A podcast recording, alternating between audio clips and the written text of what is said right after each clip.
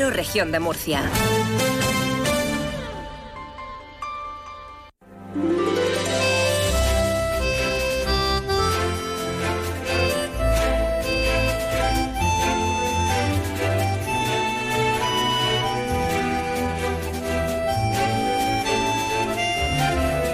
En estos momentos comienza Más de Uno Región de Murcia. Toda la información y el entretenimiento hasta las 2 menos 10. Julián Vigara.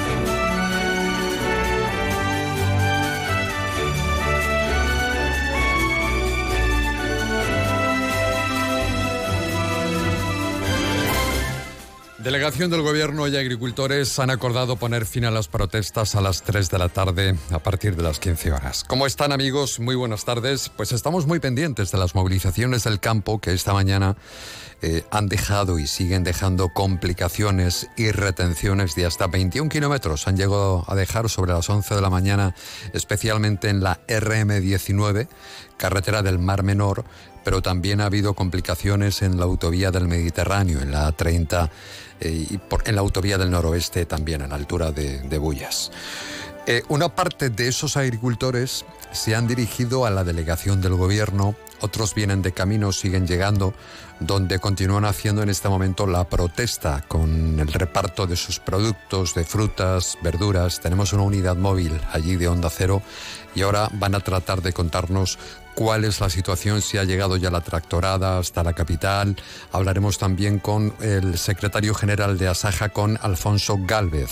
El reparto de esos productos, de esas frutas, verduras, eh, está teniendo lugar en este momento en el Jardín Chino con una asistencia de muchísimas personas que se han acercado con su carrito a recoger algunos de esos productos frescos recién traídos de la huerta. Es muy importante ahora a las 12.22 minutos conocer el estado de las carreteras de la región de Murcia para ver qué dificultades tenemos debido a esas protestas que según la delegación del gobierno y agricultores eh, van a empezar a retirarse a partir de las 3 de la tarde. Ese es el pacto que han llegado unos y otros. Vamos a ver qué nos cuenta Patricia Arriaga desde la DGT. Atentos a la situación del tráfico por si tiene que coger su vehículo, aunque lo aconsejable es pues quedarse hoy en casa si es que puede. ¿Qué tal Patricia Arriaga, DGT? Muy buenas tardes.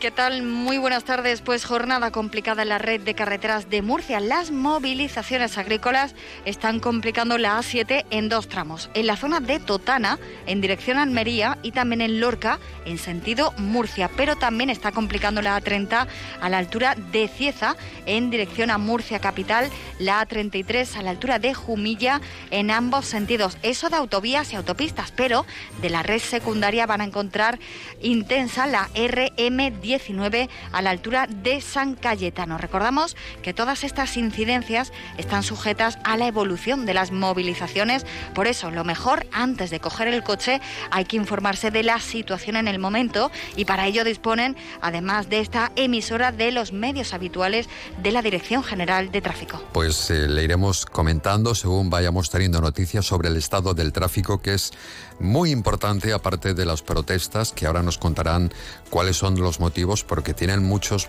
muchas razones por las que protestar. Bueno, esa es la situación.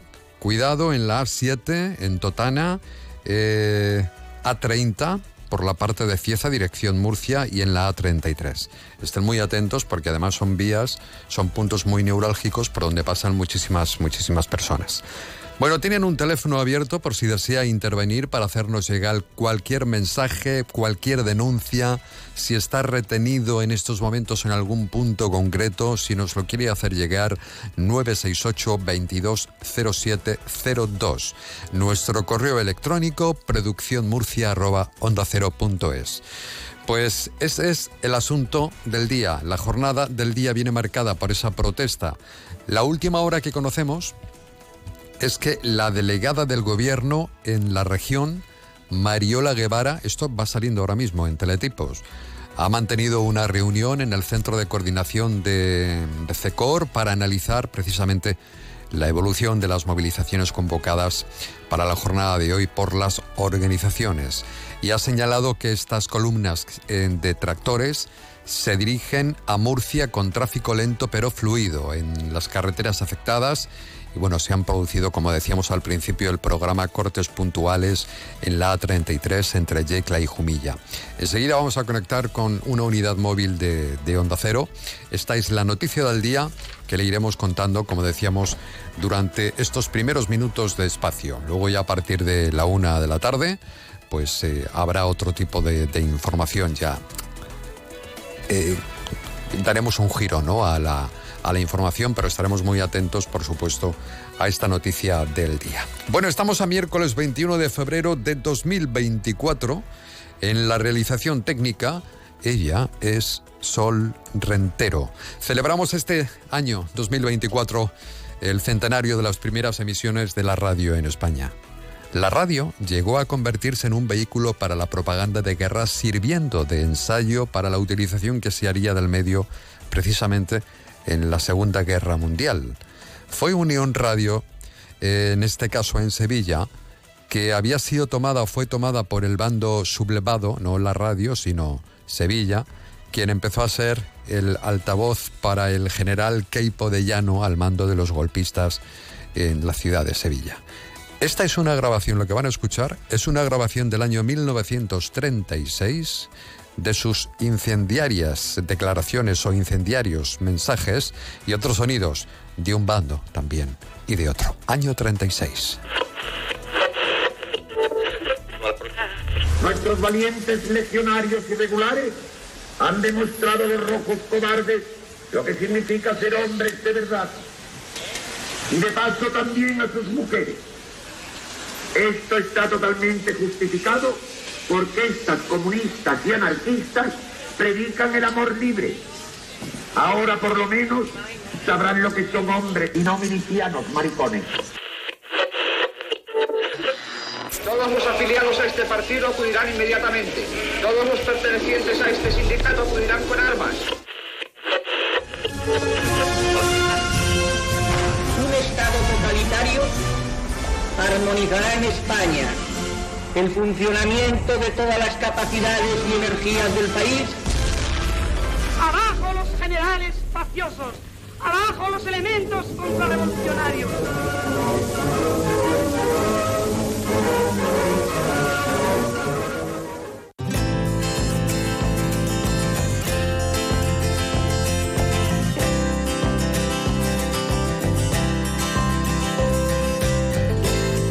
Vamos a conocer la previsión del tiempo de cara a esta jornada de protestas en la hay el centro de Murcia ahora mismo está, está tranquilo. Eh, conocemos la previsión para la jornada de este eh, miércoles, mañana jueves, día 22, hoy miércoles, día 21.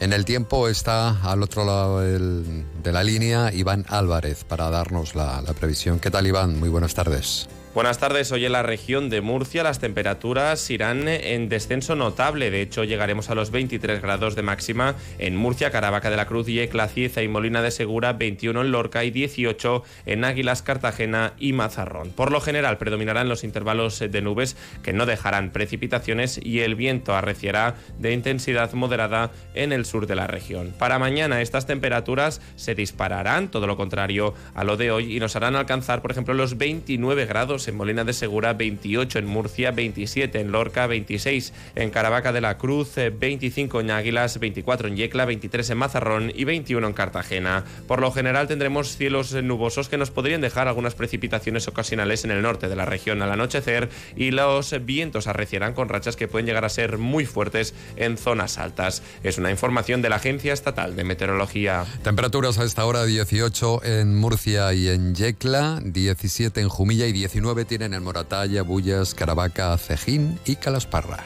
Más de uno región de Murcia. Cada día de lunes a viernes de 12 y 20 a 2 menos 10.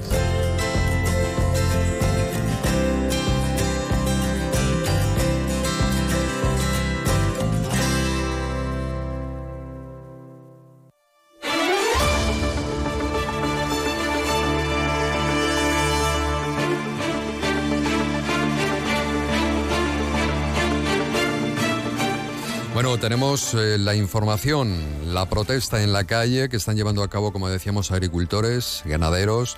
A esta hora siguen manifestándose, siguen llegando a Murcia. No sé si han llegado ya o siguen a la espera los agricultores que vienen en esas diferentes tractoradas desde diversas comarcas de la región de Murcia. Y allí está un hombre de esta casa, de Onda Cero, en la delegación del gobierno, en todo este entorno donde está llevándose a cabo esa protesta y donde se está llevando a cabo un reparto de sus productos. Eh, Ángel Alonso, ¿qué tal? Muy buenas tardes. Buenas tardes, Julián. Me han Ah, dicho que te has llevado el carrito de la compra, ¿es cierto o no? Eh, no, no nos hemos traído el carrito de la compra. Nos hemos traído el micrófono de Onda Cero para es contarles lo, ya es lo que suficiente, aquí. sí, ya es Ya es suficiente. suficiente. Bueno, hay muchas personas que se han acercado para recoger eh, productos, alimentos que, que- que llevan a cabo ellos, que producen estos agricultores. Hay muchas personas. Pues sí, la, la cola ahora mismo es, eh, pues sin exagerar mucho, yo creo que estaría entre los 50 y 100 metros de, de cola de personas que están, eh, están esperando para recoger algunos de estos productos que están repartiendo los agricultores, entre otras cosas tomates, o brócoli, eh, vemos también limones. Y bueno, pues eh, la cola es, muy, muy larga. Eh, nos encontramos justo donde están repartiendo en el interior, en la otra parte están las personas recogiendo los productos, nosotros estamos en el interior con voluntarios, con agricultores que están dando estos productos a, a los vecinos de Murcia que se acercan. La imagen ahora mismo es de muchas personas recogiendo los productos, un camión que se ha acercado para traer más tomates. Y también se ven carteles como la Agenda 2030 nos arruina, jóvenes agricultores con ilusión en peligro de extinción, control de las importaciones ilegales, son algunos de los mensajes que se están viendo aquí con carteles y la verdad que, que, que hay, yo creo que el ambi- el ambiente es de entre alegría y también de reivindicación. Y tenemos al lado nuestro a Loli, es una agricultora, agricultora de toda la vida, su origen, sus orígenes son de agricultores, su, su familia viene también del mundo del campo, ella es de Bullas y, y nos va a contar, hola, buenas tardes Loli. Hola, buenas tardes. Eh, vemos esos carteles, vemos las reivindicaciones, pero en el fondo tú que eres agricultora, que, que has nacido en el campo, que vives del campo, ¿qué es lo que pasa en el campo? Pues mira, en el campo lo que se pide es unos precios justos, nada más. No queremos subvenciones porque al final las subvenciones se acondicionan. Hace 40 años, como bien has dicho, yo vengo de familia agricultora y ganadera y hace 40 años mi madre no cobraba ninguna ayuda y sin embargo podíamos comprar aperos, se podía guardar dinero porque había años de 24 meses muy duros pero se pasaban. Eh, podía irte de, vacaciones, comías y sin embargo ahora las ayudas no con- nos acondicionan. Eh, está feo decirlo, pero estamos sobreviviendo gracias a las, a, a las ayudas, pero ya no podemos más. Ya, mm, este es el colmo, quiero decir, la agenda, es que somos muchos factores, la agenda 2030 eh, en el noroeste y en la comarca de Río Mula. eh, mm, que somos de secano, yo soy de secano, tengo almendro y tengo olivos y dependemos de la lluvia. ¿Qué pasa? Pues que hace ya varios meses que no llueve, hace falta mucha agua de, de mm, hace falta bastante agua para que, por ejemplo, eh, la flor del almendro, que el almendro ya ha echado su flor, el almendro no ha parado su, su savia con la calor que está haciendo. Entonces, si viene cuatro días de frío, que tienen que venir esos cuatro días de frío, eh, esa almendra ya está cogida. Porque Bueno, eh, eh, estás viendo el respaldo de la gente, estáis viendo que la gente está con vosotros en la calle. ¿Cómo, estás viendo todo el movimiento que hay en España, ya no solamente en la región de Murcia?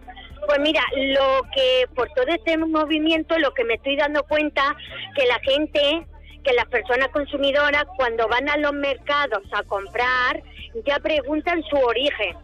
Este tomate de dónde es, este pimiento, este calabacín, eh, calabacín. Entonces, las personas consumi- consumidoras eh, se están ya concienciando a raíz de nuestras reivindicaciones que estamos haciendo. Estos productos que estamos repartiendo es un obsequio que se le regala eh, a las personas que pasan por aquí. ¿Por qué? Pues porque mm, yo no te voy a hablar del precio, pero es que mm, de la diferencia del precio que se le paga a la persona productora a- hasta que la persona consumidora lo, produ- lo compra, hay mucha diferencia. Pues muchas gracias, Loli. Si, si te parece, Julián, a ver si podemos coger en directo que estamos a alguna de estas personas que que están eh, recogiendo estos, Fíjate, estos alimentos. Hay declaraciones que ha hecho esta mujer que decía que antes, eh, efectivamente, el agricultor casi que vivía mejor, tenía menos problemas. Y el otro día había un comentario en Twitter que a mí me llenó de, de curiosidad, ¿no? Eh, me pareció muy, muy, muy curioso porque en algo llevaba razón ese, ese post en Twitter, no en X, que se llama ahora, decía, antes teníamos nuestra casa en la ciudad. Nuestros padres podían permitirse otra casa en la playa. Tenían coche. Podíamos aparcar donde quisiéramos sin tener que pagar. Y, y ahora, Y ahora- no tenemos ni un... Sí, pues eso es Eh, eh, cierto. Es Es curioso lo que ha dicho, que antes podían vivir de sus productos sin subvenciones y ahora necesitan subvenciones para poder sobrevivir. Es muy curioso eh, eso que ha dicho. Estoy aquí con una señora, señora, estamos en directo para la radio. ¿Qué le parece estas reivindicaciones que están haciendo los agricultores? Estupenda, ¿eh? estupenda. Y tenían que hacer más. Porque el señor que está en el, en el, en el, la Moncloa tenía que salir. Bueno, que de todo, ¿usted sabe lo que compra cuando va al supermercado? Claro, que es lo que compro, carísimo todo. Y se preocupa por decir, bueno, esto viene de Murcia, viene de Marruecos, ¿de dónde viene? Claro, claro que veo la- la- las denticas que pone. Se preocupa. ¿Sabes por qué? Porque yo soy pensionista, soy viuda hace 30 años. Soy pensionista y cobro 825 euros. Y con eso tengo que mantenerme, pagar comunidad y pagar todo lo que tengo que pagar, luz y agua y todo. Bueno, veo que trae un, un carro que, que va bien lleno de qué? De, de- un bronco, dos brócolis, dos padas y unos tomates. Y el aplauso para los agricultores. ¿Cómo? El aplauso para los agricultores. Estupendo. Bueno, quedamos con ese aplauso, Julián, de la gente que ya te digo que son pues muchísimas, muchísimas las personas que están haciendo cola para recoger estos productos. Un asunto que nos, eh, no sé si la palabra es preocuparnos, pero sí nos ocupa. No hay a esta hora, las 12 y 37 minutos de la tarde, no hay tractores, repito, a las puertas de la delegación del gobierno. Sí que hay un dispositivo de seguridad en torno a esa sede de, de gubernamental, pero como decimos, todavía no han llegado aquí sea, los exacto. tractores de Significa estas que vienen de camino, pues van a columnas que se esperan para esta jornada eh, que lleguen a la capital de la región de Murcia. Van a estar poco tiempo porque si a las 15 horas han pactado con delegación del gobierno que tienen que marcharse o empezar a, a- a llevar a cabo la retirada, que es cuando justamente los niños salen del colegio para evitar el caos, van a estar poco tiempo. El problema será efectivamente en las carreteras donde sí que hay complicaciones, como nos han dicho hace un momento de, de la DGT.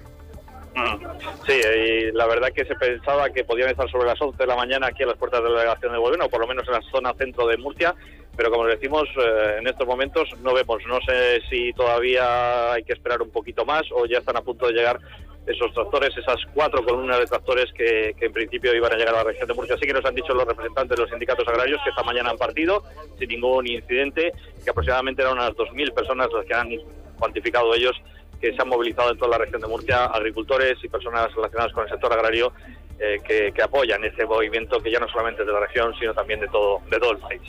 Muy bien, pues muchísimas gracias Ángel Alonso, buen trabajo y ya te dejamos que sigas eh, realizando también el resto, eh, porque luego informarás también en los servicios informativos de todo lo que vaya sucediendo a esta hora de, de la tarde en- con motivo de esta protesta. Un abrazo, Ángel. Un abrazo, gracias, buenas Hasta tardes. luego, adiós.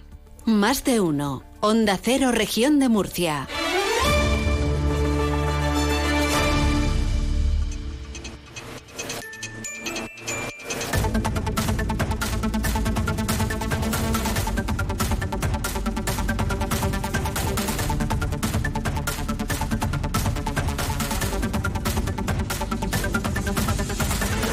Mientras van produciendo y tratamos de contactar con algún responsable, en este caso con el secretario general de Asaja, pues eh, con Alfonso Gálvez, a ver si conseguimos dar con él, vamos a contarles otras noticias.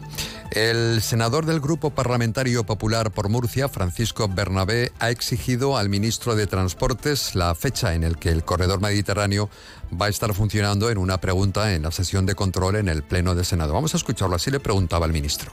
Pero hoy toca preguntarle otra cosa cuya respuesta nos interesa mucho a los más de 20 millones de españoles que vivimos en las provincias mediterráneas, y es ¿en qué año va a estar funcionando el corredor mediterráneo?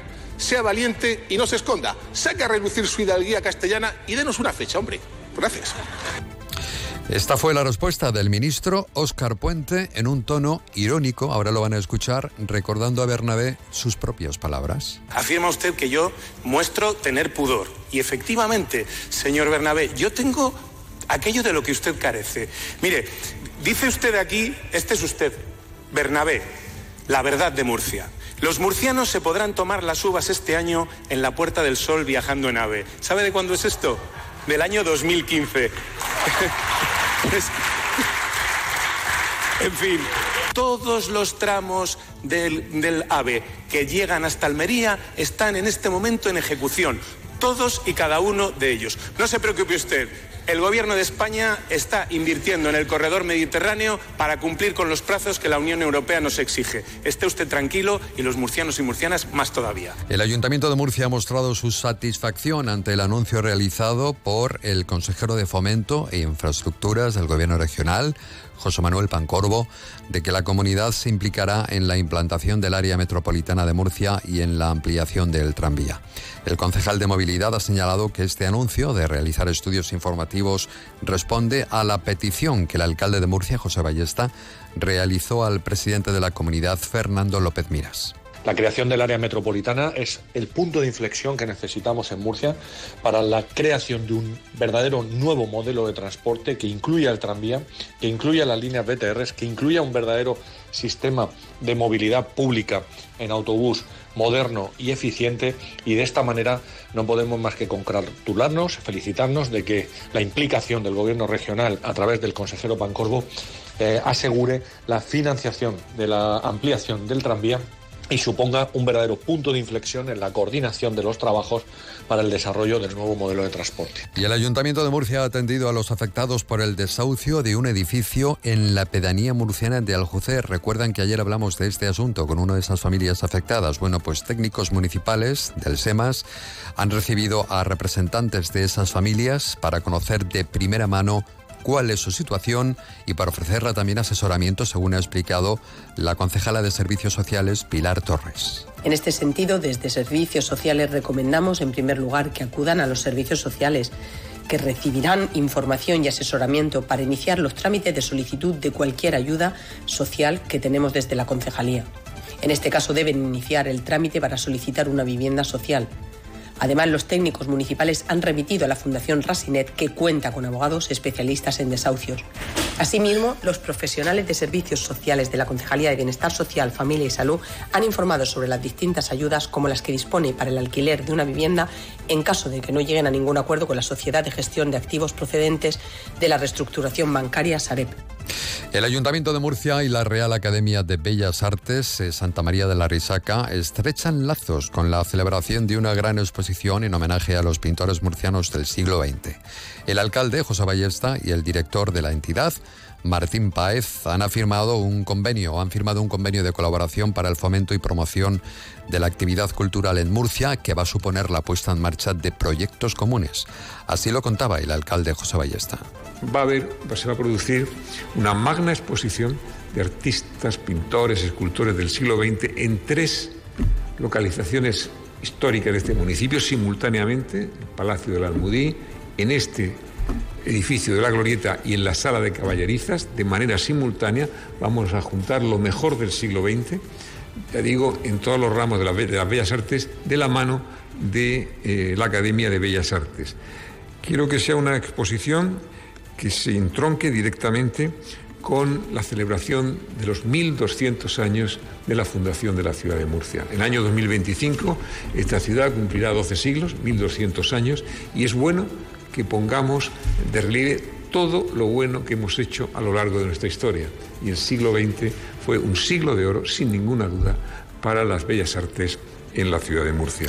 Un total de 13 estudiantes de tres institutos de primaria y secundaria han participado en las jornadas de mujeres del ámbito científico-tecnológico de la región de Murcia que ha organizado el Ayuntamiento de la capital. Dentro del programa Murcia Educadora y con motivo del Día Internacional de la Mujer y la Niña en la Ciencia, el Ayuntamiento de Murcia ha sido la sede de un encuentro entre estudiantes con cuatro mujeres destacadas en el mundo de la ciencia y la tecnología donde precisamente los alumnos han podido intercambiar impresiones con los expertos. En ese encuentro estuvo la concejal de Educación y Atención a la Ciudadanía, Belén López Cambronero. El, objetivo de estas jornadas es visibilizar a las mujeres en el ámbito científico-tecnológico. Sabéis que hoy en día las carreras STEM son las más demandadas por las empresas, van buscando ese tipo de perfil y está claro que entre nuestros estudiantes pues no es un perfil muy elegido. Eh, es más, el alumno parece que huye de la ciencia, probablemente por miedo y por falta de confianza en sí mismo. Y bueno, estas jornadas lo que pretenden es generar a través de ejemplos eh, que son carreras posibles, que son metas posibles y que eh, la mujer puede estar en ellas como, como un hombre perfectamente el taller del juguete de Caritas ha cumplido tres años como lanzadera para acceder al mundo laboral. Las mujeres que están en el taller del juguete forman parte del programa de empleo y formación de Caritas y son acompañadas en aspectos psicosociales durante su proceso de incorporación al mundo laboral. Estos juguetes llegan a niños y niñas no solo en la época de Navidad, sino también cuando le solicitan a Caritas las necesidades que tienen de regalos de niños, de niñas, jóvenes o para fechas señaladas para estos jóvenes. Vamos a escuchar a la concejal de Bienestar Social, Pilar Torres. Detectar desde los servicios sociales una situación de vulnerabilidad y coordinarlo con programas de empleo como pone en marcha Caritas y desde la concejalía del propio ayuntamiento, para nosotros es fundamental para que no se cronifiquen estas situaciones. Más de uno. Onda Cero, región de Murcia.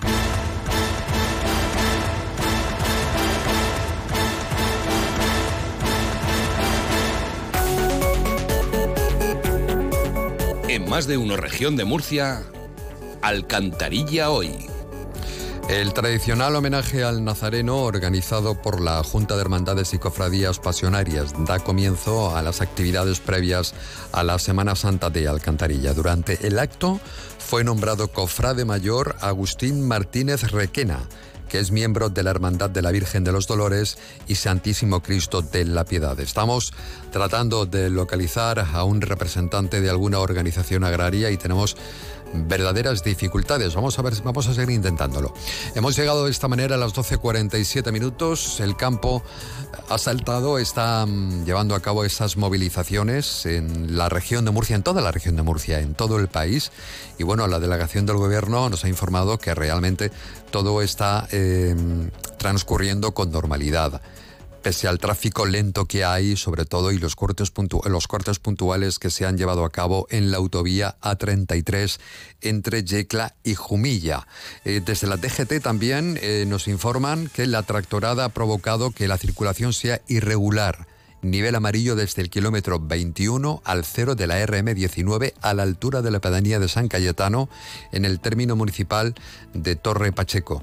Y ahora sí, vamos a conocer cuál es la situación. Vamos a hablar con José Miguel Marín, que está con nosotros de COAG. ¿Qué tal, José Miguel? Muy buenas tardes. Hola, buenas tardes.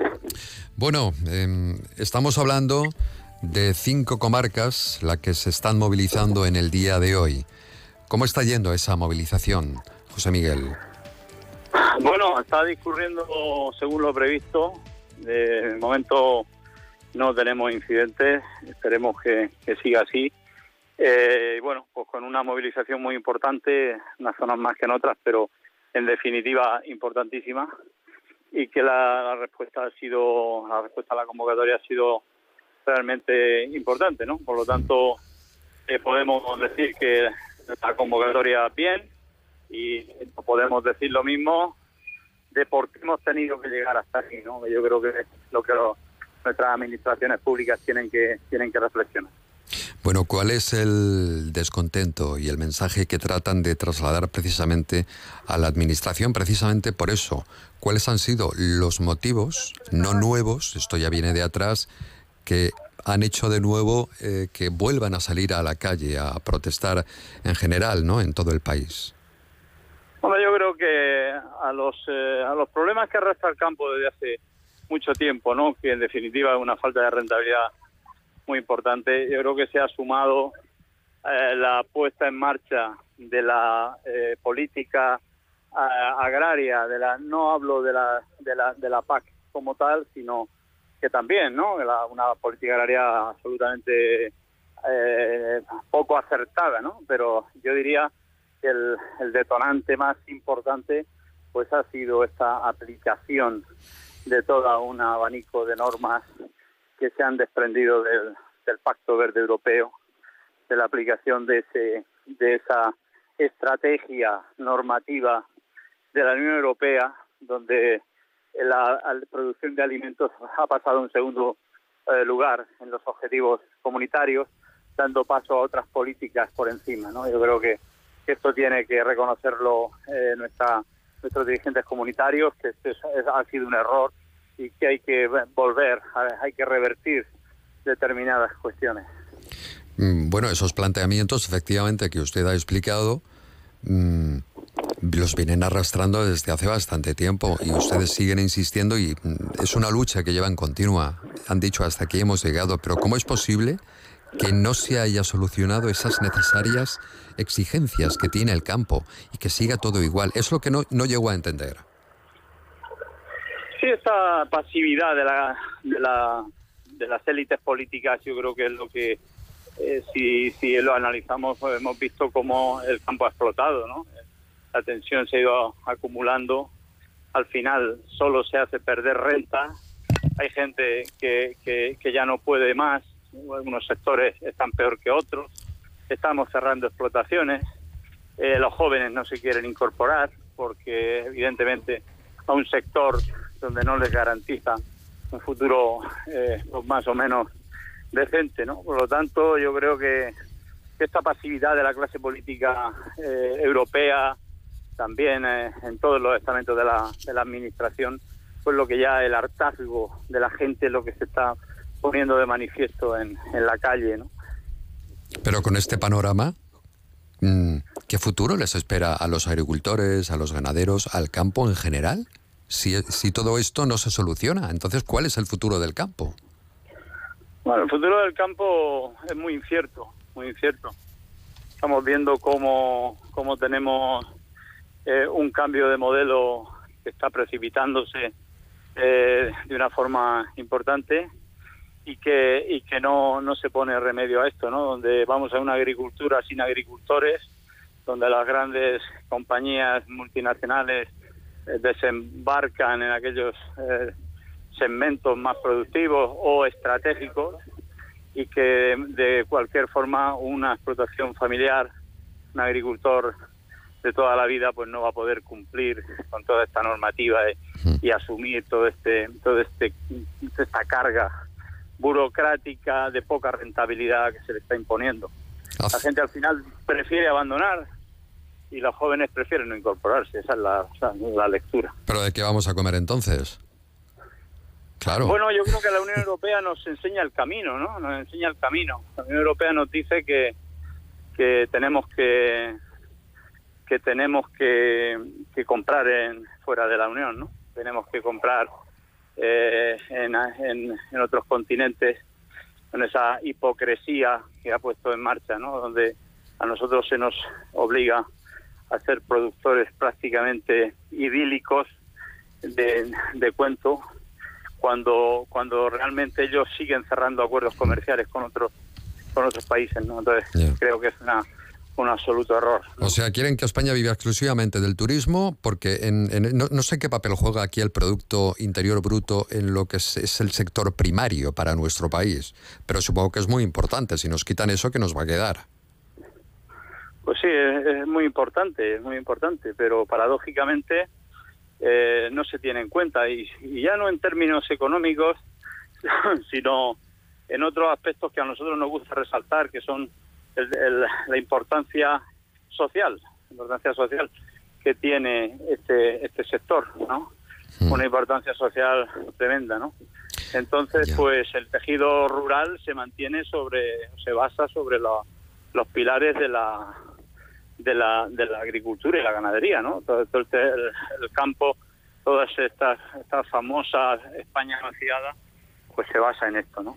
O sea, están sobreviviendo o mal sobreviviendo gracias a las ayudas económicas. Hace un momento hemos hablado con una agricultora que estaba también eh, protestando en la delegación del gobierno, donde está ahora mismo esa concentración, donde están esperando que llegue la tractorada, los compañeros que se han unido, y decía que antes sus padres podían vivir perfectamente del campo sin necesidad de recibir ayudas, y ahora eso es imposible.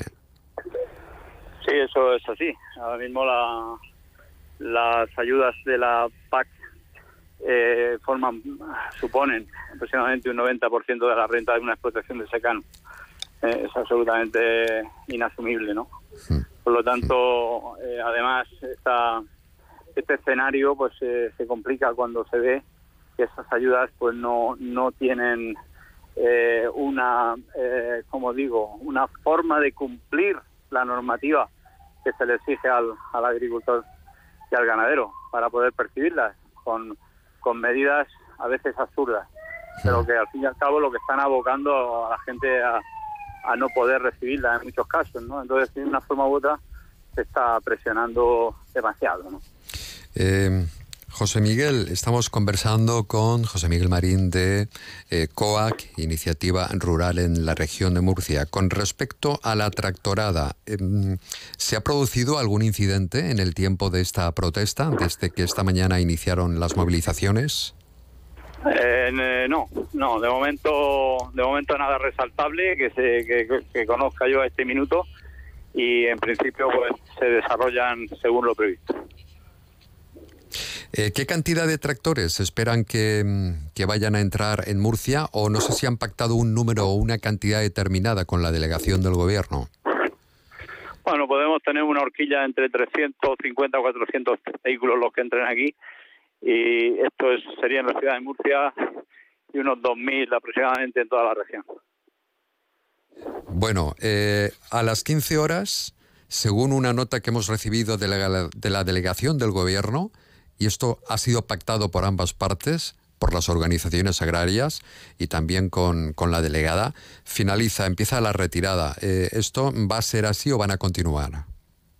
Bueno, o lo desconocen, depende que... de los ánimos y de, de, la actitud del personal. Bueno, yo creo que esto, estas cosas siempre hay que establecer unos horarios, pero eh, tenemos que tenemos que decir que la colaboración de, de la delegación y de los cuerpos y fuerzas de seguridad del Estado están siendo totalmente eh, extraordinarias. Eh, pensamos que lo importante es que se desarrolle todo con normalidad, más que que haya un, horario eh, exacto y riguroso. ¿no? Aquí lo que se intentó evitar, pues bueno, horas punta como pueden ser las dos de la tarde con la recogida de los, niños de los colegios y tal, que no tenemos ninguna intención de, crear esas molestias, pero a partir de ahí, pues bueno, no creo que sea no, no sea la prioridad cumplir un, un, un horario estricto. ¿Se han marcado, eh, José Miguel, alguna hora de, perdón, alguna hoja de ruta a partir de esta protesta y en lo sucesivo, desde las diferentes organizaciones agrarias, al menos aquí en Murcia? A Bueno, partir de mañana hay una hoja de ruta también establecida para seguir Sí. luchando por sus intereses. Sí, por supuesto, por supuesto. La hoja de ruta no puede ser otra más que eh, exigir a las administraciones que el, el cumplimiento de, las cosas que se le han pedido. Eh, hoy se lo diremos a la delegada, el presidente de la, delegada del gobierno, el presidente de la comunidad autónoma. Teníamos hace unos días una reunión, eh, ya hemos pedido que se abran una mesa de diálogo, de interlocución con el, con el gobierno regional también. Eh, en fin, eh, aquí no se trata de hacer manifestaciones, sino de conseguir objetivos. Bueno, ahí lo dejamos porque llega el boletín de la una de la tarde. Les deseamos lo mejor y que efectivamente la situación del campo revierta de la mejor forma posible y a través de los acuerdos que se lleven a cabo, no solamente desde la Consejería de Agricultura, sino esa negociación con Europa, que Europa también nos está haciendo muchísimo, muchísimo daño. Muchísimas gracias, se lo agradezco enormemente en una jornada tan complicada eh, por haber estado atendiendo la llamada de, de Onda Cero. Gracias a José Miguel Marín de COAC. Muchas gracias a vosotros. Bueno, ¿a qué hora está previsto, José Miguel? Se me olvidaba que lleguen los tractores a Murcia. Pues bueno, eh, vamos con un poco de retraso. Bueno. Yo creo que en cuestión de 15-20 minutos ya estarán ya estarán aquí. Un abrazo.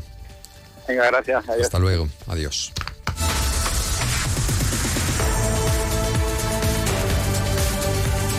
Escúchalo también por internet en ondacero.es.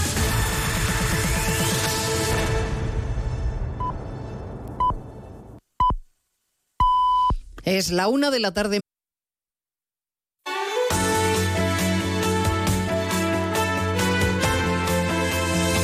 Onda Cero, región de Murcia.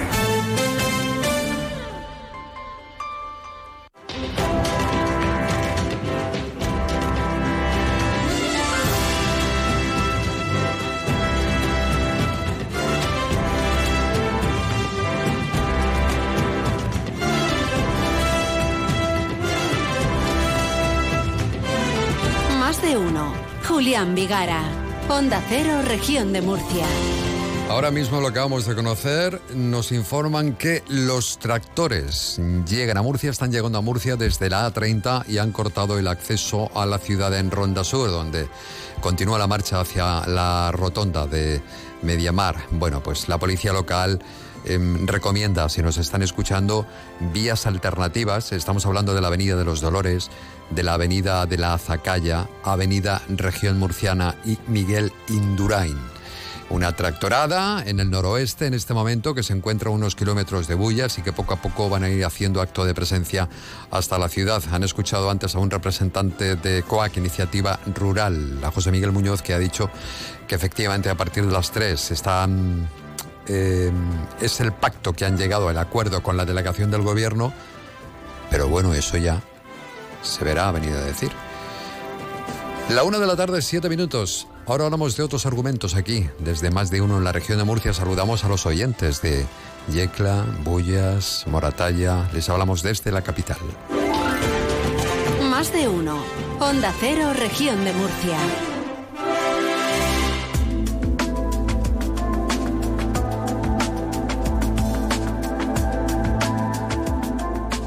Asuntos relacionados con la salud. Este es el primer argumento que arrancamos a esta hora de la tarde en este segundo bloque de más de uno en la región de Murcia.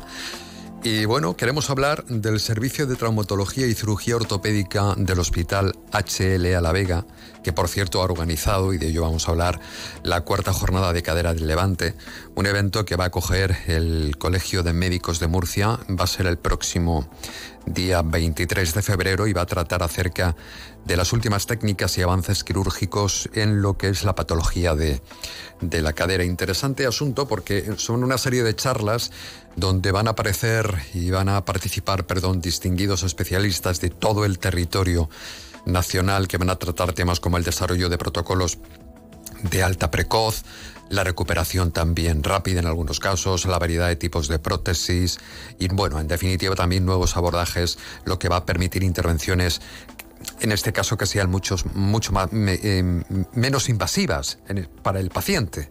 Con nosotros está el doctor Sánchez Archidona, él es responsable del área de traumatología del Hospital HL a La Vega y a su vez presidente del comité organizador. Con él vamos a hablar de este asunto. ¿Qué tal, doctor? Muy buenas tardes. Eh, buenas tardes. Todo Nada, ya preparado igualmente. Decía que todo ya preparado, ¿verdad? Para el día ya, 23. ya lo tenemos aquí y bueno, ya mañana recibimos eh, varios de los ponentes que, que acuden para, para la jornada del viernes y sí, ya todo organizado. Bueno, profundizando en la cirugía urgente de cadera, desde su punto de vista y como experto, ¿por qué es importante que a ese paciente se le intervenga con, con celeridad, ¿no? Cuando hay un problema de este tipo.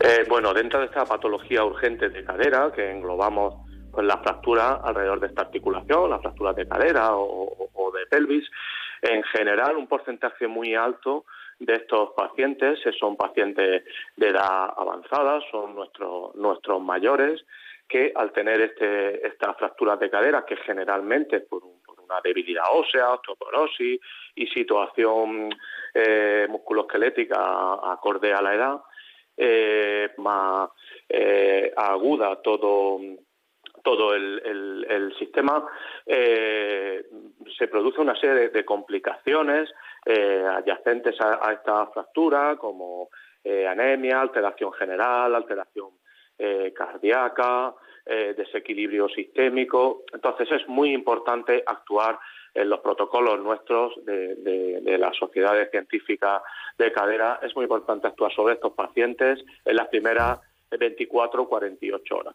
La gran mayoría, si el paciente es un paciente que está en una situación basal eh, buena, necesitan cirugía y es imprescindible realizar esa cirugía si es posible en las primeras 24 o 48 horas, mm. que es cuando todos los estudios nos muestran que esa, realizar esa cirugía y esa actuación en esas primeras horas disminuye casi en un 25% la tasa de morbilidad, es decir, de, complicaciones adyacentes, y desciende también en un porcentaje muy alto las tasas de mortalidad que lleva, que lleva esta, esta patología. Con lo cual es fundamental la actuación sobre estos pacientes mm, en esas primeras 48 horas. Y ustedes eh, hablaba de un protocolo, de llevar a cabo un protocolo que es muy importante, ¿no? Para dar el servicio de forma ágil. ¿Cuál sería el del Hospital HL a la Vega?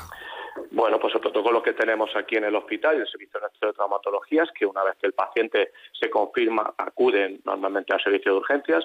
Una vez que en el servicio de urgencias se confirma el diagnóstico, se pone en marcha o se activa este protocolo en el que incluye una valoración preoperatoria, valoración eh, preanestésica por parte de nuestros anestesistas, una optimización eh, por parte de medicina interna de ese, de ese paciente, las pruebas radiológicas que se hacen también en las primeras, en las primeras horas y la cirugía urgente en esas primeras 24 o 48 horas. Se activa todo ese proceso con el ingreso correspondiente para intentar que todo esto se haga en las primeras horas y la cirugía eh, esté realizada en esas horas para, como hemos dicho, eh, ayudar eh, a que no surjan complicaciones alrededor o disminuir esa tasa. Y, por otro punto importante, es que estos protocolos nos hacen una recuperación nos permite una recuperación más, más rápida de ese, de ese paciente.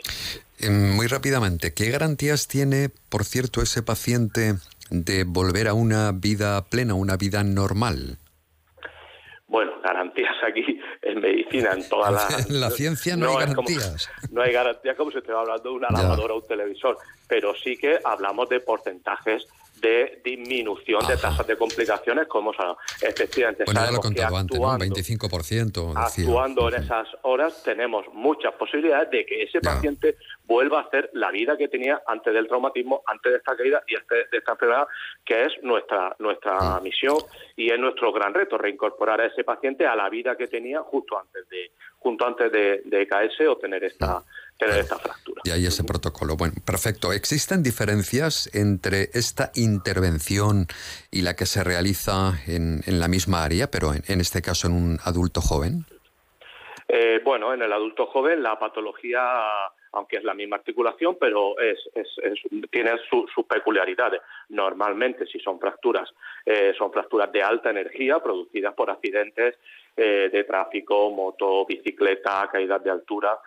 Eh, la cirugía es similar, el protocolo de urgencias es lo mismo, es decir, ese paciente joven sí que también necesita eh, esa actuación lo más rápida posible y esa cirugía lo más rápida posible. Y en la patología de, enfermedades del adulto joven alrededor de la, de la cadera, eh, bueno, pues son normalmente cirugías de reconstrucción articular, con las prótesis de hoy día, las prótesis con, con, abordajes mínimamente invasivos, con planificación prequirúrgica, y bueno, sí tiene sus peculiaridades porque este paciente joven también necesita ser de incorporación eh, lo más rápida posible y tener una vida activa pues, como tenía antes de la, antes de la enfermedad. Pues muchísimas gracias. Ha sido muy interesante conversar con, con usted. Eh, hemos hablado con el doctor Sánchez Archidona, que es el responsable del área de traumatología del Hospital HL a La Vega. Y bueno, presidente, como decíamos, del comité organizador de esa cuarta jornada de cadera del Levante que va a tener lugar el 23 de febrero, con importantes expertos en clave nacional. Doctor, le mando un abrazo, que vaya bien. Igualmente, un saludo. Hasta luego, adiós.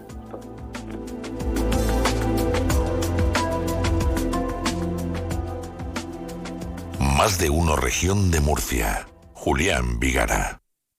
Ven a Milar del 22 al 26 de febrero y ahórrate el 21% de IVA en una selección de electrodomésticos de las mejores marcas. Teles, lavadoras, frigos, móviles y mucho más con un 21% de descuento y todos los servicios de Milar. Del 22 al 26 de febrero, ahórrate el 21% del IVA solo en Milar. Los martes en Onda Cero es Tiempo de Enfermeras, un espacio donde conocerás el trabajo de las enfermeras en todos los ámbitos. Investigadora, asistencial en atención primaria y hospitalaria, docente, enfermeras especialistas, enfermera escolar, enfermera militar o enfermera de práctica avanzada. Un programa patrocinado por el Colegio Oficial de Enfermería de la región de Murcia. Escúchalo cada martes a partir de la una y cuarto en Más de Uno Región de Murcia. Doctor Gutiérrez, qué ganas tenía de volver a encontrarme con usted porque tengo una pregunta. ¿Conoce usted algún complemento para nuestros huesos? Sí, sí, Artrogel Forte de Marnis. Artrogel Forte, me suena. ¿Es fácil de tomar? Muy fácil, son viales para beber. Voy a pedirlo al herbolario o a la farmacia antes de olvidarme. Artrohelp Forte de Marnis. Artrohelp Forte de Marnis. Artrohelp Forte de Marnis. Artrohelp Forte de Marnis. Artrohelp Forte de Marnis. Artrohelp Forte de Marnis. Pero mujer, métete en marnis.com y así no se te olvida. En Cuchillito y Tenedor te ponemos sobre el mantel las mejores propuestas culinarias, los restaurantes de vanguardia de la región de Murcia que merecen una visita y los chefs más destacados del momento. La blogger de Cuchillito y Tenedor, Mariluz Piñeiro, autora del libro Cocina Murciana 101 recetas, te descubre la mejor gastronomía y sus protagonistas. Este miércoles a la una y media en Más de Uno Región de Murcia. Te mereces esta radio. Onda Cero, tu radio.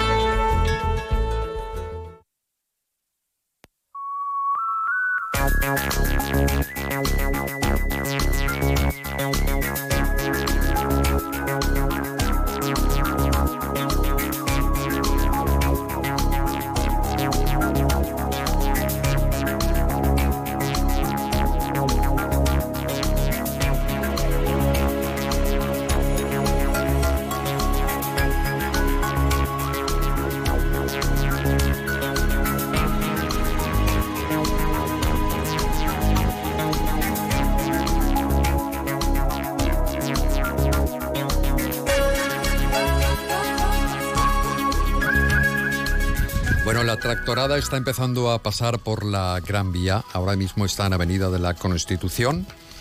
Y ya quien está también sentada aquí a mi lado es Mariluz Piñeiro con su cuchillito y tenedor, que va a empezar enseguida.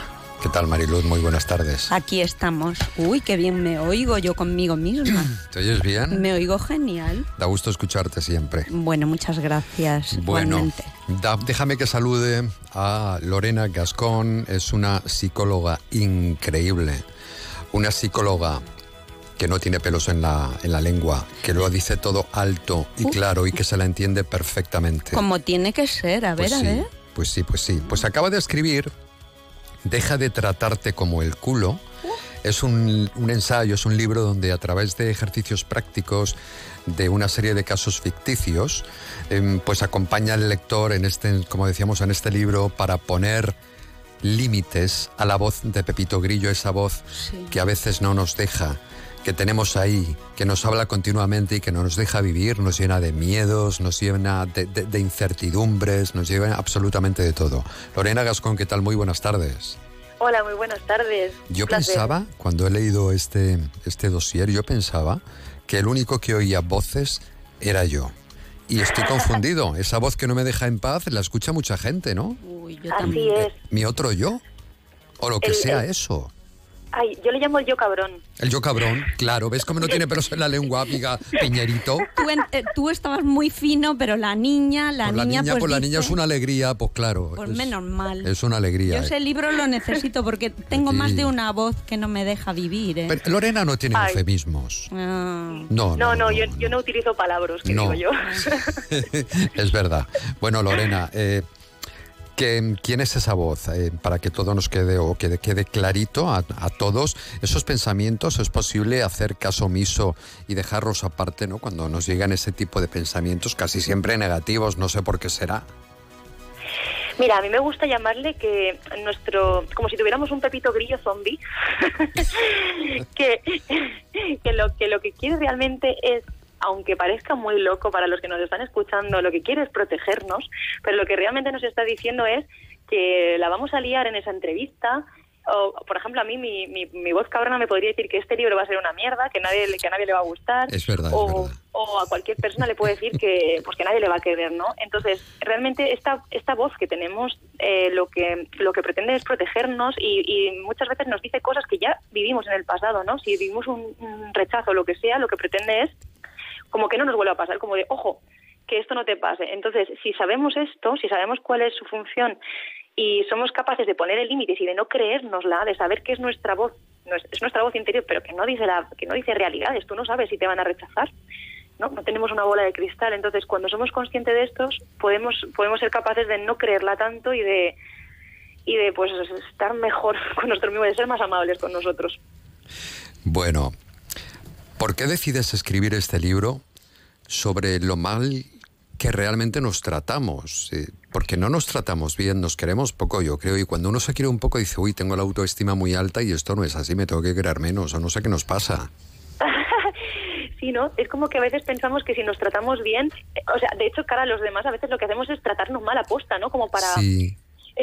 como para caerle Sí, bien, esto es ¿no? como, cuando a, a veces en los médicos, en las salas de espera, sobre todo las personas mayores, tienen ahí duelos de yo estoy más mala que tú. No, no, no, no, yo estoy más mala que tú. Pues esto es un poco lo mismo, a ver, ¿eh? cuando estamos con gente, yo a mí me va peor que a ti. Sí, competiciones, ¿no? De ver quién, a, a quién le va peor. Sí. Pero ¿sabes por qué ocurre esto? Porque cuando hablamos mal de nosotros o decimos que sufrimos, lo que recibimos de los demás es como com- comprensión, cariño. En cambio, si decimos que nos va bien o que somos la leche, lo normal es que recibamos antipatía. O envidias. Como, cómo es el ser humano, ¿eh? Exactamente. ¿Cómo ¿no? es el ser humano? es- es- bueno, a mí me encanta el cerebro humano, es algo Sí, que me... sí, pero madre mía, cómo somos. Y las mujeres especialmente, está feo decirlo, pero muchas más veces... retorcidas. No retorcidas, pero lo que decía ella, lo de envidiosas y, ¿sabes? Cuando Pues te ¿sabes van... qué? ¿no? Mira, mira, es- curioso, ¿eh? Eh, Ha habido estudios, eh, es, es verdad que, que se cree eso, ¿no? Que las mujeres en grupo como que se suelen hacer más piña Mm. A mal, a malas, ¿no? O sea, como que suelen ser más envidiosos o más celosas y demás que los hombres, y que los hombres suelen ser más cooperativos. Y se vio en un estudio que, que las mujeres tendemos más a hacer piña, a hacer amigas. Sí. Pero, pero no sé, no soy capaz de decirte qué estudio fue. Solo me recuerdo que lo estudié mientras iba a la universidad y me sorprendió ese tema y dije, y eso cambió mi forma de ver las cosas. Y dije, bueno, pues a lo mejor eh, no es no es tan así, pero es cierto, por ejemplo, que las mujeres tendemos también más a, a ser más empáticas, según, ¿eh? Sí. Estoy hablando, obviamente, hay hombres y hay súper empáticos y hay mujeres nada empáticas, ¿vale? No es bueno generalizar, Claro. pero es cierto que por socialización, por por lo- los roles de género y demás, se espera de nosotras o se nos, se, nos, se nos socializa para que escuchemos más a los demás, para que compartamos más nuestras emociones y para como los hombres es como que es algo que está como peor visto, ¿no? Lo de como que se sienten igual vulnerables, los hombres no lloran y estas mierdas que se dicen, ¿no? Uy, entonces, uy, sí. entonces a veces eso de compartir más emociones y de, y de ser y a lo mejor tener mejor entrenada la empatía que algunos hombres, insisto, no todos, a veces haces que entre mujeres pues sí que sean, sí que estemos más en comunidad. Mm, Yo me refería única y exclusivamente a la envidia, ¿eh? ¿Sabes? Pero, Ah. pero mm, solo a la envidia, nada más. Bueno, el, ser humano es envidioso La por verdad es que no, naturaleza. no te sé decir si hay diferencias de género en cuanto a la envidia, pero escúchame, lo voy a mirar porque me parece súper interesante. Sí, míralo, míralo. ¿Ya te ha dado trabajo la piñerito? Bueno, pobrecita mía, acaba de, de publicar el libro y ya está. ya está, pues ya ya tiene, pi- piensa en el próximo, que ya lo tendrá en la cabeza porque tiene varios. muy Yo lo necesito, ese libro, lo necesito. Hombre, es un libro de consulta que yo creo que todo el mundo nece- lo necesita. Mínimo leerlo, ¿no? Subrayarlo y... Pues mira, en el libro hay un montón de ejercicios. La idea es que sea un libro como interactivo. Hay un montón de cuestionarios como para que pongas sí o no y para que hagas ejercicios en el mismo libro para que los conocimientos se queden como más consolidados. O sea que la idea del libro no es solamente que lo leas y que te entre por un ojo y te salga por el otro, Claro. porque por un oído no te entra porque estás ley- leyéndolo. la idea no es esta, sino que se te quede ahí, que quede te quede, jolín, que se quede un pozo, que de- después de medio año, igual después de un año ya no te acuerdas pues, del libro, pero igual que, que después de dos meses te acuerdes, ¿no? Eso está Pero genial. nos das las herramientas para superar ese... ese eh, ponernos eh, la tapa en los oídos y no escuchar a esa voz destructiva. ¿No? Más que no escuchar esa voz, es más como cambiar la relación con ella. Ah. es como Uf, qué eh, bajarle, ma- más bien bajarle el volumen. ¿sabes? Ya. Es como, Uh, como cuando tienes música de fondo y, y sabes que está ahí, Sí. pero no, pero no le das el poder de amargarte porque no te la crees. Ya, solo con eso valdría la pena mm, la colección entera de libros. Aprender por lo menos a gestionarla y pararle los pies, ¿no, Julián? Decirle, oye, un momentito. A mí me encantaría, pero mira, ves como aquí Claro. somos, yo por ejemplo, decíamos, es que a veces cuando estamos entre amigos nos gusta eh, sacarlo, mm, decir, oye, mira, estoy fatal, yo creo que aquí tal, esto no, para que nos digan, pobrecito mío, ¿no? Pero yo, por ejemplo, tengo un defecto. Y voy a dejar también las vergüenzas. Bueno, uno me dicen por aquí solo uno, bueno, tengo varios. Uno de ellos, porque hablas de, de la asertividad. Y esto realmente es un problema para mí, ¿no? No ser asertivo, pero en cambio, no sé si tiene algo que ver, soy de esas personas que no deja mm, procrastinar, ¿no? No- Me gusta hacerlo todo, o sea, todo lo que no me apetece hacer, digo, esto cuanto antes lo hago mejor. O sea, Mm. yo eso de no dejes para mañana lo que puedes hacer hoy, es, efectivamente yo soy así. Qué Yo bueno, lo, sí, sí, no sé si tiene algo que ver, pero sí, tengo problemas de asertividad y esto seguro lo voy a leer porque me va a ayudar bastante por lo que veo. Claro. Eh, la verdad es que hay en el libro doy como algunos consejos como para detectar manipulaciones que la verdad es que me parecen que es- lo digo de una manera muy sencilla y me parece como muy útil porque es como muy sencillo darse cuenta cuando lo digo, pero pero igual no somos conscientes normalmente de esas cosas, ¿no? Como por ejemplo que cuando alguien intenta manipularnos realmente nos está pidiendo algo que, nos, que normalmente nosotros ya no, no querríamos hacer o no es como que no está en nuestra base de, de- de nuestra manera de comportarnos normalmente que beneficia a la otra persona y que no nos da libertad de elección. O sea, esto es eh, como lo más resaltable para mí de una manipulación. La persona que nos manipula no nos dice, bueno, si quieres lo haces y si quieres no. No, no, nos dice, es que o lo haces o no me quieres, ¿no? O, o te agradecería que me dijeras que sí a esto que te estoy diciendo, ¿no? Mm. Ahí, ahí, ahí es cuando a veces decimos, ostras, pues esto, esto aquí me están manipulando, ¿no? Obvia, obvio que no es tan fácil de salir de ahí o de, una relación de, de manipulación solamente con leer el libro, ojalá. Claro. Pero bueno, se dan también técnicas asertivas también para, para mejorar la, la asertividad. ¿no? Bueno, lo necesitamos. Y Lorena, tengo una pregunta. Eh, esto, esto de dejarse manipular por otros o por, por la sociedad, por los cánones eh, que se llevan y todo esto, eh, ¿tiene algo que ver eh, con que la persona tenga baja autoestima? ¿Puede ser o no? ¿O no nada tiene que ver? Sí, sí, sí, por supuesto que tiene que ver, pero re- realmente lo que has dicho es como una pescadilla que se muerde la cola, ¿no? Una persona le afectan los cánones sociales y entonces por culpa de eso tiene baja autoestima y como tiene baja autoestima le afectan los cánones, o sea, es como una es como una rueda, ¿sabes? O sea, es como un círculo vicioso. Eh, una cosa afecta a la otra y, y- y la otra afecta a esa cosa, ¿sabes? O sea, Ya. es como eh, va en los dos sentidos. Eh, yo, yo pienso que muchas veces se dan como, hay muchos libros o, o muchos consejos que se dan de, para mejorar autoestima como de manera individual, como si no tuviera que ver, por ejemplo, toda la mierda que nos tragamos, Sí. de todas las cosas que vemos en el día a día, en las redes sociales, Mm. eh, y, de- y- y todas las todas las, la industria alimentaria por, por ejemplo que hay que, que está por detrás intentando que comamos todo el rato comida basura y que y, y que es complicadísimo comer de manera sana eh, por ejemplo no sé es como que es, hay un contexto no o sea no no todo es culpa del sujeto no estás mal de autoestima No, pues mejorate tu claro. autoestima y es tu problema bueno Me pero es que a lo mucho. mejor. Me gusta mucho una frase perdona. que dice aquí, dice, ojalá aprendiéramos desde pequeños a responsabilizarnos de nuestras mierdas Sí. y no a responsabilizarnos de las mierdas de los demás. Claro, claro. Sí, Esto sí, sí, a sin- sin- veces... sin caer en el individualismo, sin caer en que es mejor eh, que cada uno se busque la vida y que a los demás le, le- le- que se apañen, no, no quiero caer en eso ni, ni, ni por casualidad, pero tenemos que ser conscientes de que los demás estamos para apoyarles, pero sin faltarnos, sin, sin desayudarnos a nosotros mismos. Claro. Si, si para ayudar a otras personas tenemos que desayudarnos a nosotros, ahí la relación no está siendo sana. Ya, claro. Es que, es que, y qué difícil educar eh, y, y que nos eduquen desde pequeños correctamente, ¿no? Uy, complicadísimo. Buf, sí, sí. yo ahora que tengo un nieto, hombre, me encantaría, me encantaría pues que fuera una persona con alta autoestima y que no escuchase tanto, sin, sin olvidarla, pero esa voz interior negativa. Me gustaría mm, que las personas que la escuchan poco, yo creo que son más felices, ¿no? Más libres, más felices. Yo a veces esa voz negativa es la de mi madre. ¿eh? Ah, bueno, ya. Te vas a Sí. equivocar ahí. Ay, Entonces la estoy bueno oyendo. esto, qué bueno esto que acabas de decir, La- tal los cual. padres, los la- padres, los padres, ¿verdad? Sobre todo la las madres que mandan mucho veces es, nosotros. sí, esa madre o ese ¿Ves? padre Te o, esa dije. tía. Te lo dije y encima luego te- se regodea y hace que pobrecita la madre, no será eso, es que hemos estamos en un mundo muy complicado, muy complicado, Lorena, hay que leer tu Sí, libro no son, y todo- no, no son todos los padres, ¿eh? esto me gustaría decirlo, eh, por si algún Claro. padre nos está escuchando, de joder, siempre lo hacemos mal nosotros. A ver, eh, obviamente eh, mm, los padres pobrecitos no, no, no, no vienen con un manual de instrucciones sobre No. cómo tratar a un, a un hijo, pero, eh, Jolín, eh, es verdad que yo sí que recomiendo a muchos padres que vayan a terapia, por favor, porque eso les va a ahorrar a sus hijos la terapia cuando sean adultos. ya, ya, es muy complicado. Ojalá viniéramos todos con el librito de instrucciones, pero no Ojalá, es así. ojalá. Bueno, Ojalá. Lorena, muchis- qué interesante entrevista, qué interesante libro. Deja de tratarte como el culo Lorena Gascón. Eh, Muchísimas gracias. La psicóloga Japuta. Jolín. Un placer. Así se llama en redes, en redes sociales. La psicóloga Japuta. Ahora mismo te voy a buscar, Lorena, encantada. Ay, qué ilusión, Me has encantado. Un beso, Lorena. Hasta luego.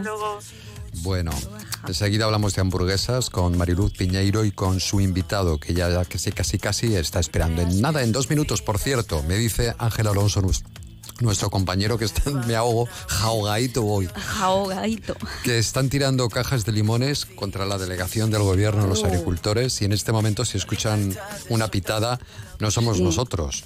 Es una tractorada que ahora mismo está teniendo, está subiendo de Constitución, Gran Vía y que va hacia la delegación del gobierno. Con los limones.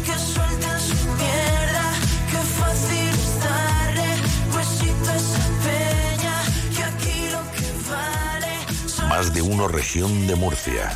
De lunes a viernes a partir de las 12 y 20 con Julián Vigara. Llega un momento en la vida en el que dejas de hacer lo que deberías para empezar a ser tú. Es entonces cuando empiezas a elegir. alegría de vivir cuando estás cerca de mí. El Pozo 1954. Elige lo que te emociona. Pase por aquí.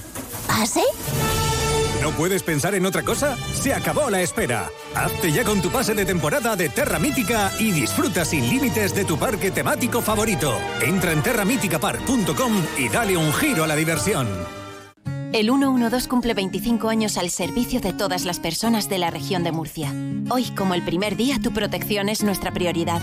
Trabajamos para ti. Sin seguridad no existe libertad. Vicepresidencia, Consejería de Interior, Emergencias y Ordenación del Territorio. Gobierno de la región de Murcia. Hey tú, ahora que no escuchas música ni podcast, ¿cómo es tu mundo ideal? Mm, uno que se adapte a mí, a mi trabajo, familia, amigos, mascota y a todo lo que me hace feliz. El que rentabiliza espacios, donde el balcón o la terraza pueden ser parte de la casa cuando lo necesito. ¿Y el tuyo? Nuevas cortinas de cristal Saxon, fabricadas para tus espacios, pensadas para tu vida. Lo que le faltaba a tu mundo para ser perfecto. Saxon, tu mundo, nuestro universo. Nos gustaría instalar placas solares en nuestra comunidad. Nosotros confiamos en CRES. Tienen más de 20 años de experiencia y un departamento específico para comunidades. Te asesoran personalmente, sin centralitas, y se encargan de todo el papeleo, permisos, certificados y subvenciones. Llama a CRES y verás qué ahorro. CRES, Compañía Regional de Energía Solar, Comunidades Particulares y Empresas. Más de uno. Onda Cero, región de Murcia.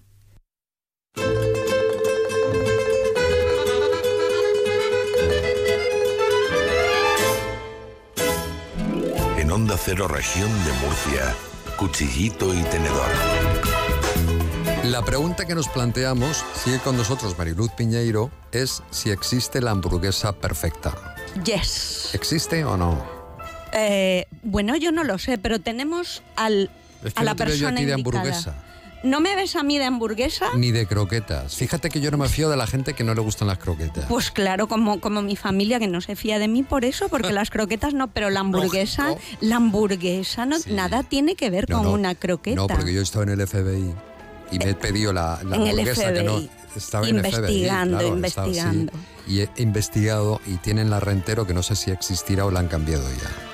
La han la quitaron, quitado. ¿no? La han quitado. Bueno, es que hay que variar las cosas. Bueno, Ya. explicamos a nuestros oyentes Pues de qué a- estamos a- hablando. Que vuelva Rentero otra vez y haga una hamburguesa nueva suya de creación suya. La criatura. Queridos oyentes, ¿Qué? estamos hablando de la hamburguesa perfecta, de un vamos a hablar De hamburguesas, perfecto. de un espacio perfecto y de un experto en hamburguesas, como Fran Guerrero está por ahí, ¿verdad? Sol? Hola, Fran. Buenas tardes, claro que sí. ¿Qué tal está ahí? Estamos aquí Aquí echando un ratito. echando un ratito con la música de fondo de los tractores y nosotros solo pensando no, ahora en se han callado, ahora hamburguesas. se han callado, ¿eh? Se han callado, deben, deben haber pasado a la calle de al lado. Fran, bueno, lo primero, bienvenido, bienvenido. Pues muchísimas gracias. eh, eh, muchas gracias por invitarme porque para mí es un placer estar ahí con vosotros. Claro, bueno, de, decir que tienes un local, cuéntanos dónde está tu local y a qué te dedicas ahí, que se enteren nuestros oyentes los que no lo sepan. En la calle Periodista Encarna Sánchez. Es que yo he vivido en esa calle. Ah, mira. Sí, Claro. e- efectivamente. Junto, eh, junto al lado del colegio de Nuestra Señora de Atocha. Ahí. Y bueno, yo soy uno, uno de los gerentes y bueno, al mismo tiempo soy el jefe de cocina de- del restaurante. Y bueno, yo soy el que diseña la, la receta, bueno, la, la gran parte de las recetas de la, de la hamburguesa, porque como muy bien has dicho, Mariluz, tenemos un, un club de la hamburguesa perfecta mensual en el que cada mes eh, eh, pues estrenamos una hamburguesa nueva. Y efectivamente, como bien ha remarcado Julián, la Rentero, por ejemplo, es uno de los ejemplos de, de, de la que fue una hamburguesa de- del mes. Pues, por ejemplo, Antonio Rentero, un gran eh, un gran miembro del, del club y un buen Un amigo mío que... un siervo, un esclavo. Un esclavo, un, un, un- un eso, un miembro perenne, claro que sí. Sí, sí, to- totalmente. Y además un amante de las hamburguesas que como tales, pues, pues efectivamente ha hecho, ha llegado a hacer hasta cuatro hamburguesas en el club de, de- de- de- en el club de la hamburguesa. Es que nos Y, gusta comer bien a todos, ¿verdad, Fran? claro, A ver, es que, efectivamente. de todos modos, yo creo, eh, yo tenía una mala imagen de la hamburguesa, Mm, ¿vale? Hasta que fui con Antonio a FBI. claro. Y entonces me cambió el concepto, porque es que no tienen nada que ver. Nada, nada, Nada, nada. nada nada. que ver, sí. Vamos a ver, el, trabajo de Fran ahora lo dirá él, pero es, o sea, son hamburguesas de autor y es un- una elaboración esmerada, cuidada, eh, donde no hay improvisación, donde hay equilibrio de sabores. Eh, ahora nos contarás cuánto tiempo te lleva elaborar una hamburguesa desde el principio hasta que la pones en el plato. No hablo de la comanda, sino idearla, imaginarla, ¿no? crearla.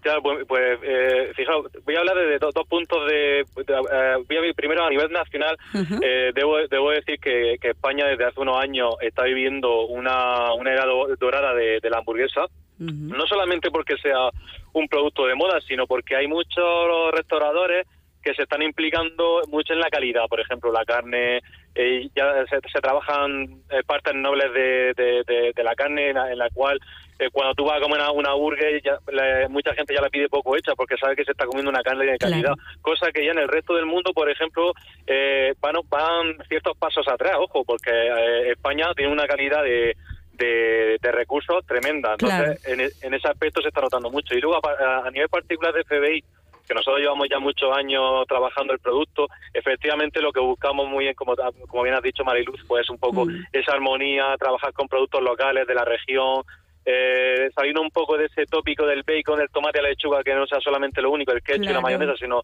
trabajar con productos locales eh, y meterlo en ese formato burger pues lógicamente pues da, da gusto comerse una carne que no lleve que no lleve nada de conservantes eh, con productos que no lleven nada de aditivos Mm. eh, eh, totalmente todo natural. Entonces eh, por ejemplo mi rutina es llegar todas las mañanas desde muy temprano recepcionar la mercadería eh, colocar bien los productos cocinarlos. Nosotros tenemos una elaboración muy eh, muy prolongada durante el, durante el día para luego el servicio de la noche pues tenerlo todo. Funcionamos exactamente igual que un restaurante. Mm. o sea, todo, todo, todo exactamente igual. Y ahí yo creo que es donde está el éxito del FBI durante, durante todos estos años, que vas a comerte una hamburguesa que está todo, todo, todo elaborado por nosotros. Efectivamente. Bueno, Julián, mira, mm, Wilson Fisk fue candidata, o sea, el nombre que le pusisteis a la hamburguesa, candidata al Campeonato de España este año.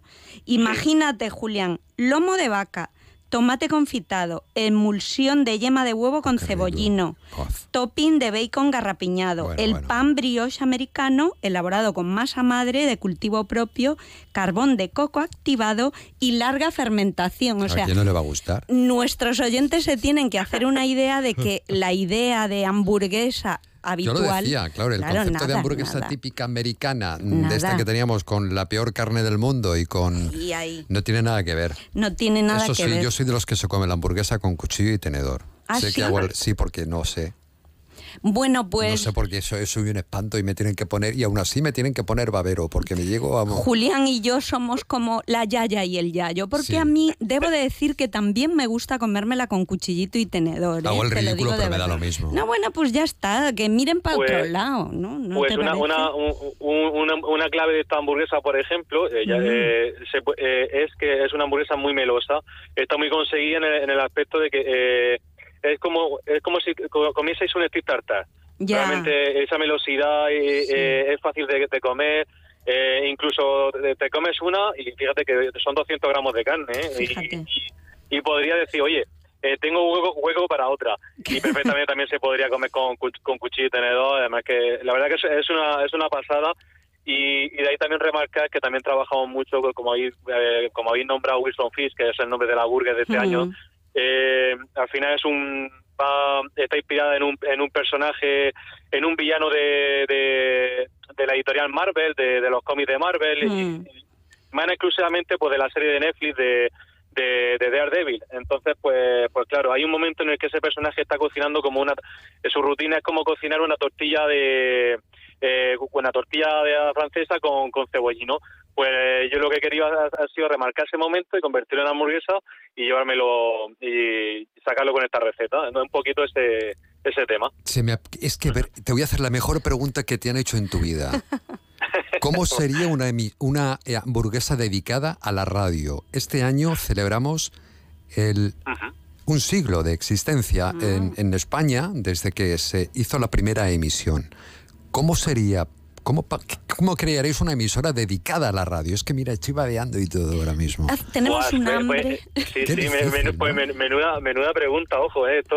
No, ves, tú le he dicho, digo, esta es la pregunta de tu vida y la pregunta de mi vida. No voy a hacer, pre- nunca jamás voy a hacer una pregunta mejor que esta. Tiene que pensárselo la criatura, eso Bueno, también es verdad. Vale, lo dejamos que piense. ¿Pero qué llevaría? ¿Algún ingrediente aparte de carne? ¿Qué tipo de carne? Bueno, a ver, yo, yo quizá bu- buscaría, eh, buscaría quizá un, un pan crujientito, que yo creo que le, le, le podía ir bastante bien, pero sí Que que es verdad que que, suene a la radio sonido, efectivamente. claro, eh, yo, Crunchy, yo cuando, cuando pienso en radio pienso sobre todo efectivamente en sonido, en voces, quizás buscaría algo que, que, que vaya con ese con ese atuendo, con la música, sobre todo que, que sea una hamburguesa muy musical también, Ay, que sería... Sería un poco un poco eso. A mí es que me gusta mucho investigar, siempre que, que pienso una receta me gusta investigarlo todo al máximo, pero Mm. así claro, e- improvisando un poquito yo me, me decantaría por buscar algo así, algo muy musical, algo algo que, que, que tenga mucho sonido, ¿no? Pues ya tienes trabajo. Claro, Fran, me encantas. de Onda Cero. Me encantas porque tienes una imaginación prodigiosa y eres un, un héroe y eres un cocinero extraordinario. Bueno, quería comentar a nuestros oyentes que también colaboráis o colaboran con vosotros nuestros amigos de Beer Sapiens, ¿verdad? Con las Sí, cervezas. Suele también colaborar Javier Moreno, la madrugada, con haciendo sus mm, los panes, aportándolos, ¿no? Efectivamente, efectivamente. Tenemos un equipazo alrededor tremendo. Es que o sea, no podemos estar más contentos porque tanto en maridaje, con el tema de los panes, o sea, es, un, es- es un equipo, es que tenemos a los mejores alrededor. Eso- Claro. Eso, se, se nota mucho, la- lo- los clientes lo, lo disfrutan. Y ¿Me Fran, permites que haga un, un Sí, comentario? claro. Es que nos va- vamos ¿Qué ha informando a tiempo real. Está cortada al tráfico, ha sido cortada al tráfico por lo de la tractorada, digo, esto es un paréntesis, a la altura de la delegación en ambos sentidos. O sea, cortada la- la- a la altura de la delegación del gobierno en ambos sentidos, ni para arriba ni para abajo. A Dicho lo cual, seguimos. a ver, a ver mi familia si vuelve a casa. Bueno, mi familia Volverá, viene de volverá, fuera de Murcia. Yo creo que ya alguno, bueno, Volverá. vamos a No pensar cuándo, en positivo. Claro, no sé cuándo, estupendo. Fran, quería preguntarte, vamos a ver, yo tengo una imagen de ti, bueno, ya te he dicho que me encantas, pero ¿qué sería Fran Guerrero si no fuese cocinero? A ver, ¿lo has pensado alguna vez? ¿Qué serías? Otra pregunta Bueno, a de ver, estas mi, mi pasión en verdad eh, van, van muy ligados con la naturaleza, el senderismo. Lo. Eh, por ejemplo, me, me, me gusta mucho la historia antigua y demás. También, si hay, un- hay esa parte, quizá la hubiese explotado más, ¿no? Como mm, quizás la, la arqueología o incluso Mm. la investigación en cuanto a historia. Eso sí que es una cosa que siempre he, he intentado ligar tanto la historia como la cocina. Entonces me gusta mucho profundizar en ese aspecto. Si quitáramos la cocina, creo que el tema de la recreación histórica y cositas así es lo que, que me hubiera decantado por ahí. Me lo imaginaba por tu imagen y por los viajes que veo en tu Instagram, que bueno, sé que te encanta viajar y la historia antigua. Y me da a mí en la nariz que te gusta mucho, que eres un enamorado del norte de España, ¿no? ¿Me equivoco? Sí, me, me gusta mucho el norte, por supuesto. Eh, a ver, eh, porque Murcia eh, para mí es sitio primero, vamos, en, en- en mi lista, como, por como siempre. Pero el, el, el norte es como siempre ver esa diferencia, ¿no? Porque Mm. esos, esos matices que diferencian tanto. Y bueno, no sé, sí que es cierto que últimamente estoy muy- pisando mucho el norte, pero es que donde voy en España quedo prendado de, de- de su cultura. Básicamente, yo creo lo que voy buscando es la cultura de cada zona, ¿no? Es me- empaparme de cómo, cómo hacen las cosas allí, cómo, cómo, cómo lo trabajan. Cómo viven allí. Eso, eh, quizás eso es lo que más me, me gusta. Y efectivamente, últimamente sí que estoy muy con el norte a tope. Claro, y los panes también, las, el tipo Mm. de carnes, hombre, yo creo que te Claro. inspirará para tu trabajo también, ¿verdad? Mariluz, ¿cuál es tu última receta? Mi última receta, la en que... el Instagram. Bueno, pues eh, Arroba está puesta... Mariluz, Mariluz. Mari con Mari Y. con Y. Mariluz Pineiro. Pues ahora mismo tengo publicado un couscous con verduritas Sí, que se hace facilísimo, ¿Qué carne has utilizado? mm, he Pollo, utilizado pollo, cerdo, lo he marinado pollo, pechuga de Vale. pollo, marinado y la cociné con un montón de hortalizas y verduras y estaba tan rico y hoy recomiendo que os paséis por la noche por mi Instagram Por tu casa. porque, bueno, por mi casa no lo sé, porque yo me voy a ir a entrenar, si me permite bueno, la vida. por tu Instagram. Pero estas rosquillas de naranja que he traído hoy Qué las voy a publicar esta noche y están Sin de pecado. Muchísimas de pecado. gracias, Fran Guerrero. bueno. Gracias. Somos Qué rico, fans de Fran. Fans, fans absolutamente de tus hamburguesas, neniño. De Enhorabuena. hamburguesería FBI. Pues muchas En muchas gracias porque, de verdad que, que es, un, es un placer estar, estar con vosotros aquí. Y además eres un encanto, chiquillo. A ver si le digo yo a Renterito que me lleve. Es que estoy muy si nervioso no vas tú él. solo, como un yayo. Es que me tiene que llevar él. Ay, tiene que empujarle el carrimoto. Claro. que- Adiós, Fran. Adiós, gracias, Muy Fran. bien, a vosotros, claro que sí. Llega Hasta luego. Verónica Adiós. Martínez y Ángel Alonso con la información. Hasta mañana. Más de uno.